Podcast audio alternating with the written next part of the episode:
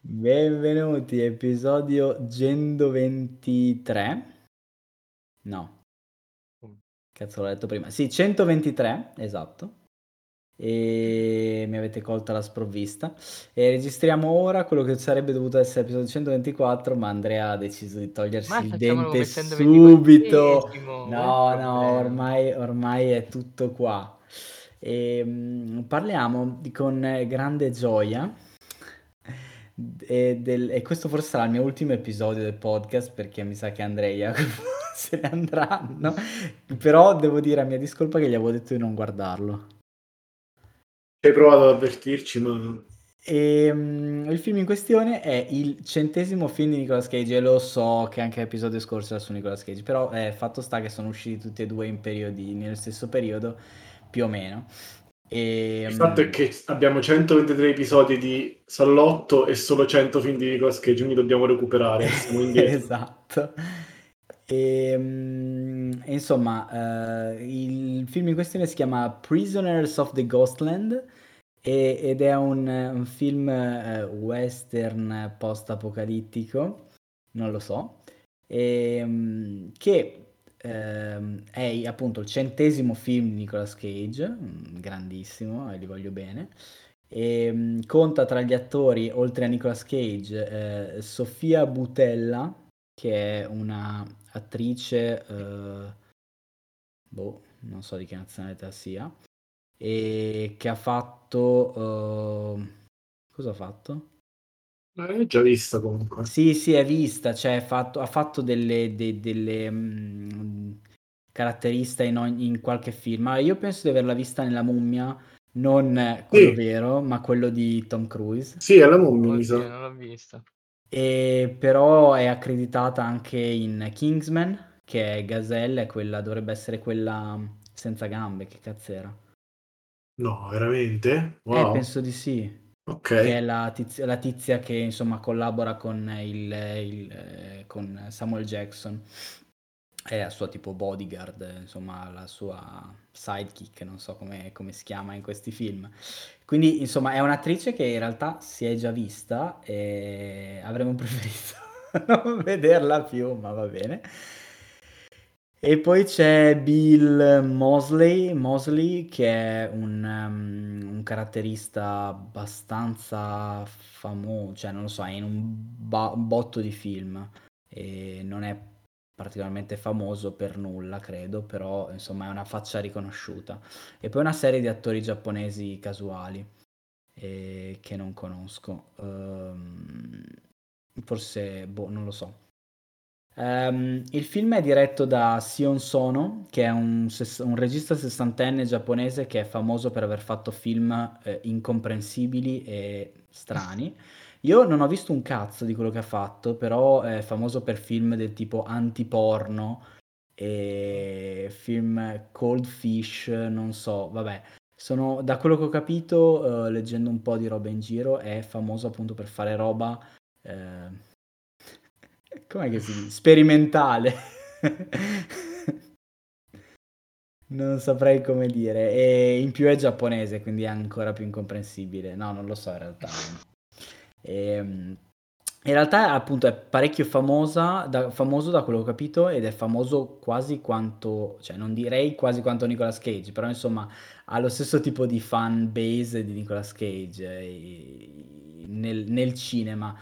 Infatti leggevo una recensione del The Guardian che dice che questo film, vabbè poi ne parliamo, insomma voglio prima sentire il vostro parere, perché so già che Jacopo avrà qualcosa da ridire su sta cosa. Il film di cosa parla? Il film parla di intanto è localizzato geograficamente in qualcosa di simile al Giappone, a un Giappone western, forse, in un villaggio che si chiama tipo Samurai City, una città che si chiama Samurai City, e già fa ridere così. No, Samurai Town. E praticamente questa città intanto il film ha un puttanaio di sequenze oniriche, flashback combinati, e non si capisce un cazzo di nulla, però alla fine del film un po' di trama si riesce a tirar fuori. Ora, il fatto che poi non abbia senso tutto il resto è un altro discorso. Ah, un'altra roba che devo dire prima di cominciare a dire la trama, il film ha come lingua, la lingua inglese, in realtà una tonnellata di battute all'interno sono in giapponese. Però penso che comunque sia previsto, cioè fosse previsto che il film uscisse in inglese, poi non sono sicuro al 100%, ma da quello che ho capito è il paese di produzione sono gli Stati Uniti. Vabbè, detto questo, però la maggior parte degli attori sono comunque giapponesi. Detto questo, appunto, il film è ambientato in questa Samurai Town. Diciamo che è una sorta di, non direi neanche Mad Max, ma non vorrei bestemmiare più di tanto durante questa puntata. Però è un contesto più o meno cioè sembra una roba più o meno post-apocalittica, che magari è solo perché è una roba, boh, non lo so.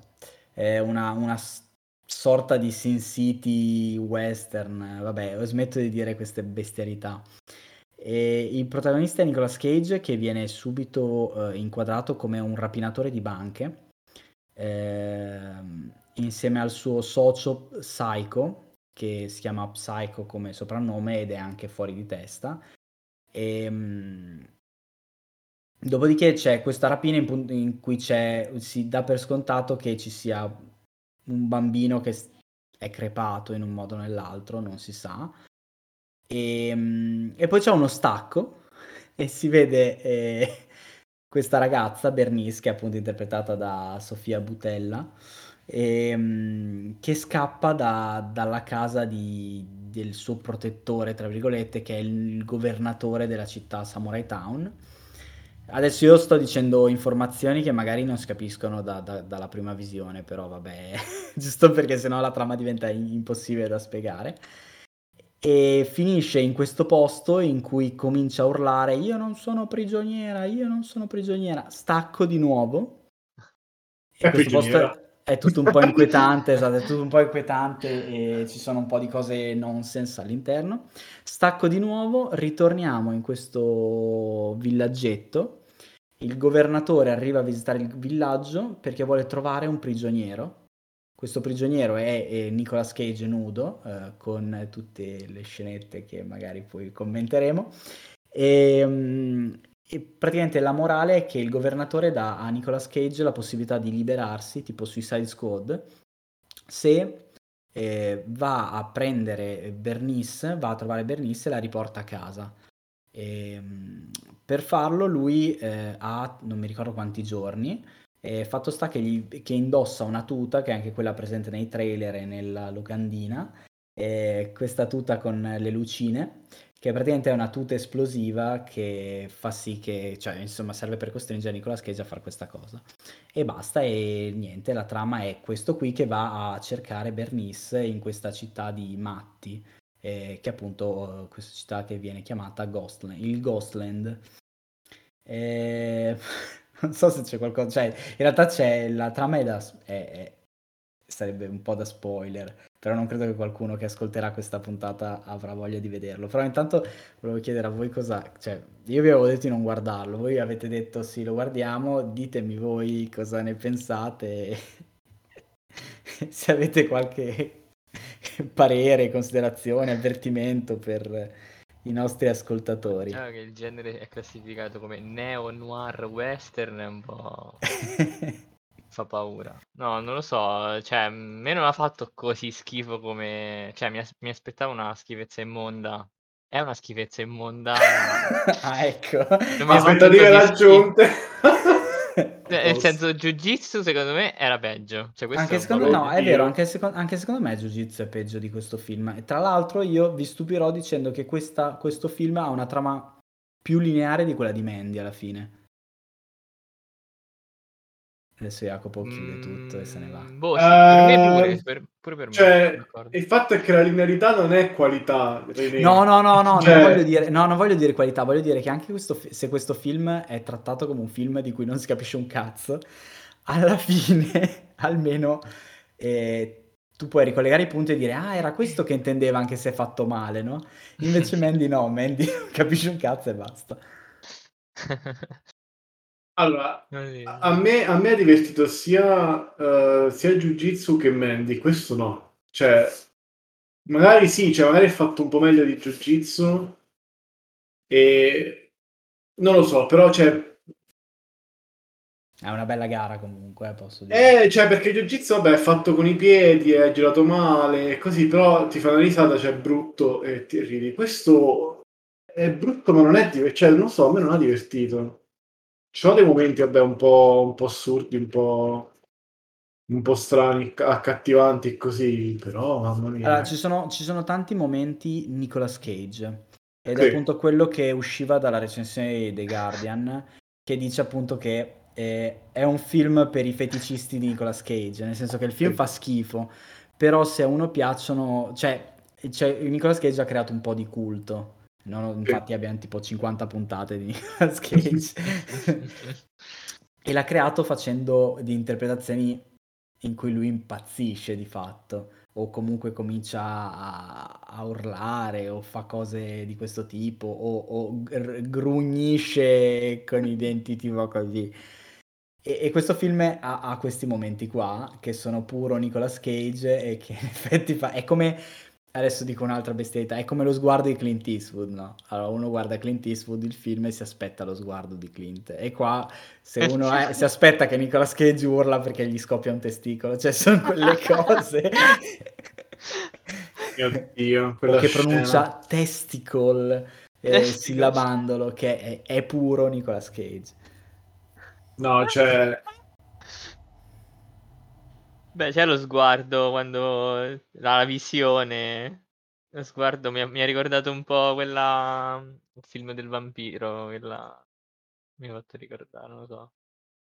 Mi è piaciuta quella scena.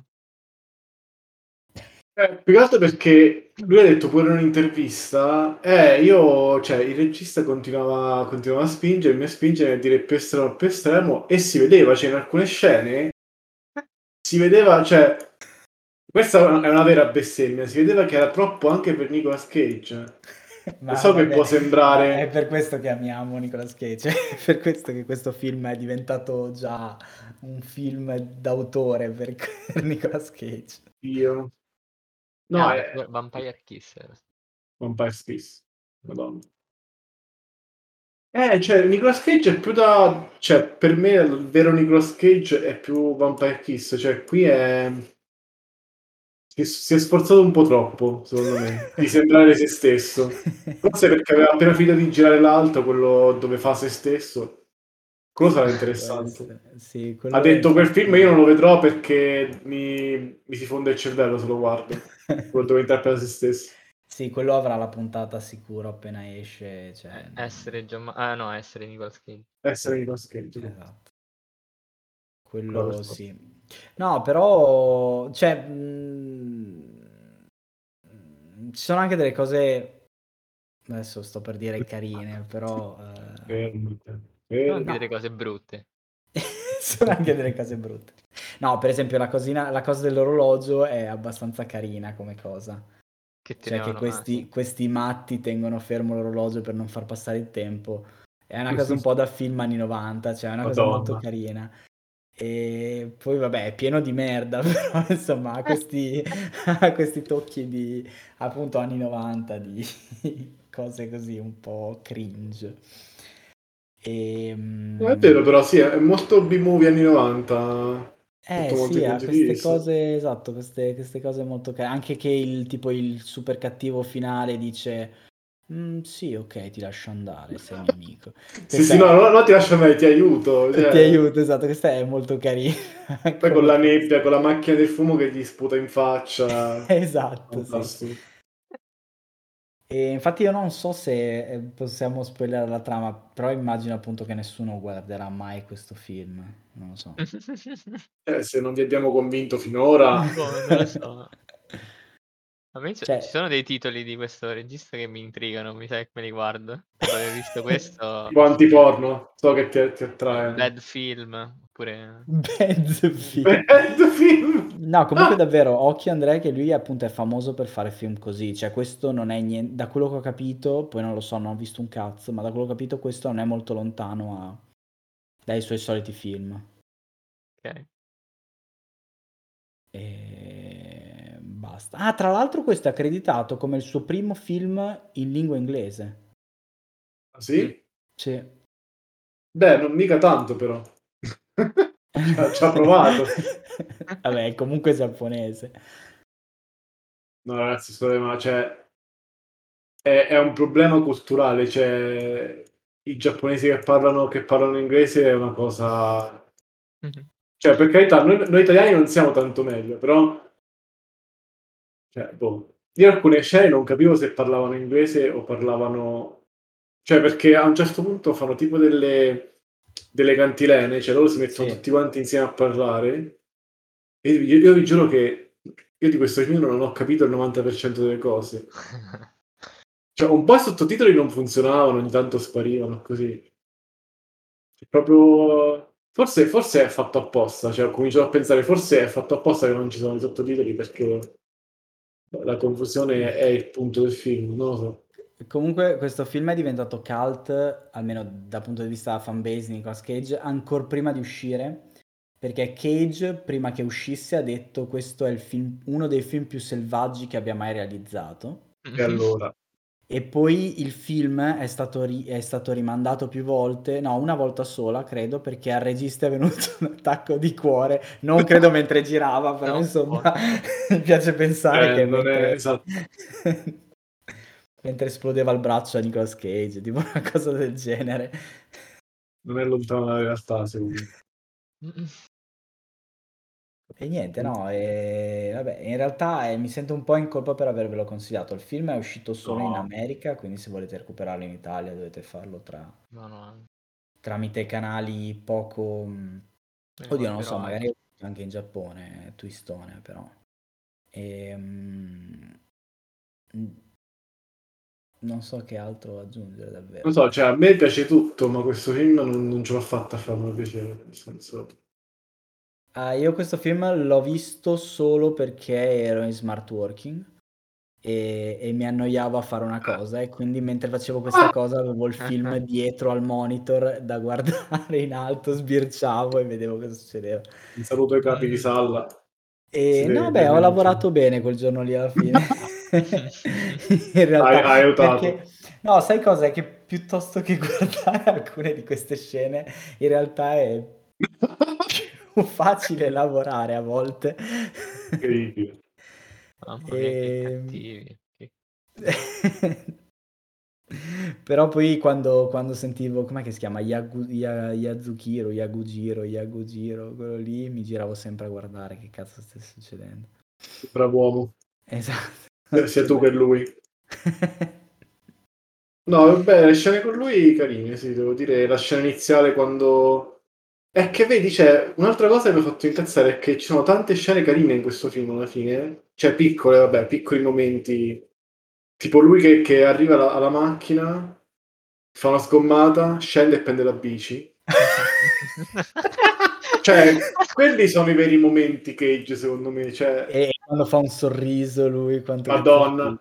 Cioè, io in quel momento ho pensato, oh cazzo, abbiamo un altro possibile Willy's Wonderland, così. Poi però, peccato che il resto è noioso. No, ecco, infatti, se dovete scegliere tra queste Willy's Wonderland, tutta la vita Willy's Wonderland. Ci sono anche dei momenti belli, tipo di immagini, per esempio il bambino di merda che quando esplode il coso con le caramelle... È figa come cosa, non è niente di originale. Forse sì, forse una roba super riciclata. Però è cioè ti dà l'idea che voglia essere una roba d'autore, poi cioè, sì lo è, nel senso che è per l'autore esiste, l'autore esatto. C'è. Non lo so. No, non lo so, ripeto, cioè non ho visto i suoi altri film, forse dovrei andarmene a vedere per capire, cioè magari c'è qualcosa che mi manca, c'è qualcosa che mi manca. Un'altra puntata su Bad Film. Bad Movie. Perché di solito c'è, quando ci sono film del genere magari manca qualcosa che non sappiamo, oppure... Cioè... Sì, può anche essere che tipo tutti i suoi film abbiano un messaggio comune, che è questo, che è tipo una roba... Boh... C'è una sorta di roba sociale in realtà, cioè il significato finale di questo film. poi magari, non lo so, magari ci ho visto una roba tipo ciao Roberta e... però sì, c'è una roba tipo il governatore, i potenti non ci aiutano nelle disgrazie, una cosa del genere, però sì, boh, non lo so, ciao Roberta. Ciao Roberta. Magari tutti i suoi film sono così. Ah, guarderò Blind Beast versus Killer Dwarf e ti dirò. Voglio la locandina di questo film subito. Come si chiama? Blind Beast versus Killer Dwarf. Ce ne sono due? Ah no, uno so, del 2001. Oh mio Dio, che cosa sto guardando? Scrivicelo, descrivilo agli ascoltatori. Allora, descrivo agli ascoltatori la locandina. Praticamente ci sono... Allora, la locandina è in due piani, diciamo, due layer. In piccolino, sotto il titolo Blind Beast vs Killer Dwarf, c'è una sorta di fotografia rossa, cioè non rossa, com'è che si dice? Tipo fatta con luce rossa, di un tizio che o è morto, o sta morendo, o sta avendo un orgasmo. Una di queste tre.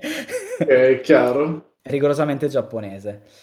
Il layer dietro, che è un po' il motivo della locandina, sono delle ragazze mezze nude che stanno... Cos'è? Un braccio? Una porta un braccio in... Esatto. Un braccio in braccio. Sì, cioè all'inizio da lontano pensavo stessero suonando, ma da vicino confermo che è un braccio. Una ha in mano un braccio, una ha una sorta di bastone con acqua che esce e poi vedo dei seni in basso. Bene. Sì, dei seni sparsi, diciamo. Esatto. Cioè sì. Come tu quando vai a fruttivendolo e prendi così, esatto. Diciamo, fusi. Capito. Bene. Sì, ho capito, chiaro. Ok. Questo è gourmet. Oddio. Esatto.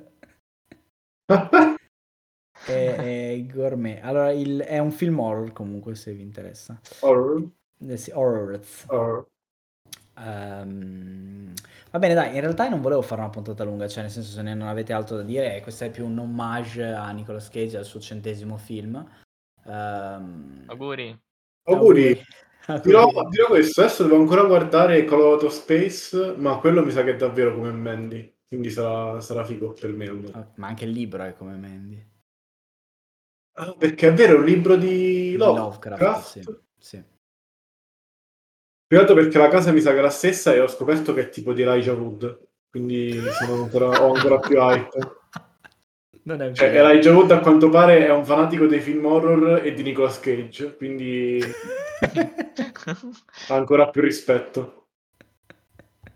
Cioè lui ha una casa di produzione che è come... Ha una casa di produzione horror, lui ha fatto Mandy e Color Out of Space e pure altri, infatti. È come Tom Cruise che produce i suoi stessi film. Ma no, è meglio perché produce i film di Nicolas Cage. Ah, ok. Quindi dà soldi a Nicolas Cage per il fisco e per fare questi film.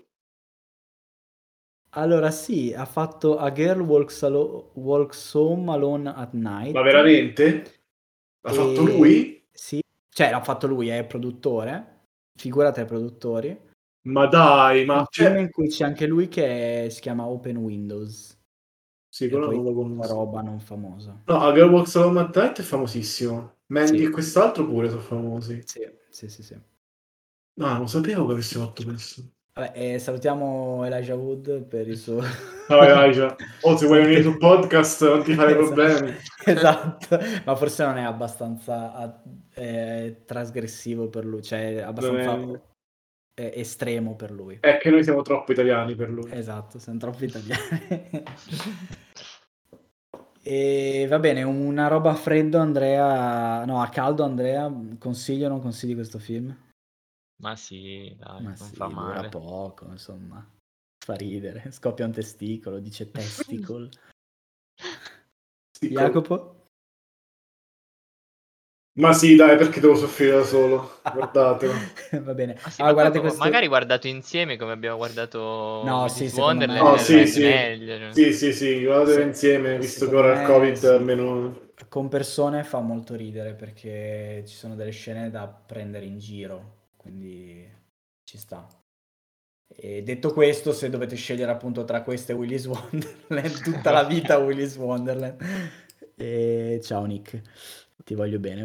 Però tra Cosmic Sin e questo io scelgo questo, vedi? Ho trovato il...